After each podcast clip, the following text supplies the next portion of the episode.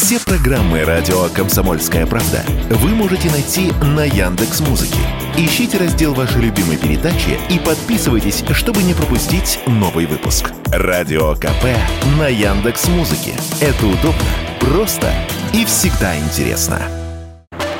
Глобальные температуры могут достичь рекордно высокого уровня в 2025 или 2026 году. Об этом сообщают РИА Новости со ссылкой на климатолога Алексея Кокорина. А это значит, что в мире будет больше засух и пожаров. Британское издание Guardian со ссылкой на климатологов ранее прогнозировало повышение глобальной температуры примерно на полтора градуса. Причина – усиление такого природного явления, как Эль-Ниньо. Что это значит специально для слушателей Радио КП, буквально на пальцах объяснил климатолог, директор климатической климатической программы Всемирного фонда дикой природы Алексей Кокорин. Пельмени – это что такое? Это горячая вода так собирается на огромной территории тропиков Тихого океана, что как бы у нас образуется внутри океана как бы какая-то кастрюля, что ли, с очень горячей водой. Так действуют ветра, течения. Потом ветра какой-то момент ослабевают, и эта кастрюля как бы у вас, считаете, по всей поверхности кухни горячая вода растекает. У вас что тогда в кухне вашей? Это атмосфера станет теплее.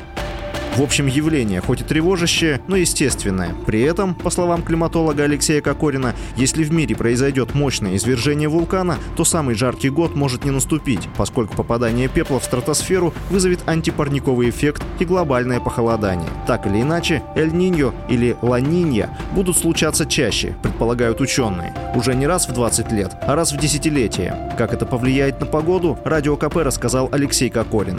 Температура, она не сильно варьирует, но вызывает череду как бы на одном месте земного шара засуха, на другом очень обильные осадки. А в основном это касается южного полушария. На северное полушарие влияет меньше.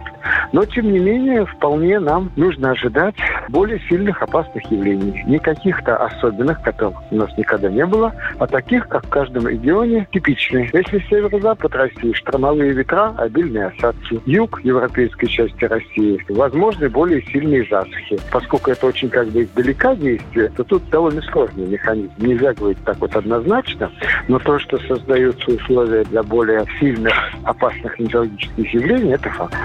Ранее ведущий специалист Центра погоды ФОБОС Евгений Тишковец в эфире Радио КП опроверг прогноз об экстремальной жаре летом 2023 года в России. По словам специалиста, он рассчитал долгосрочный прогноз на сезон и ни о каком самом жарком лете за 150 лет, как говорили некоторые синоптики, речи не идет. Василий Воронин, Радио «Комсомольская правда».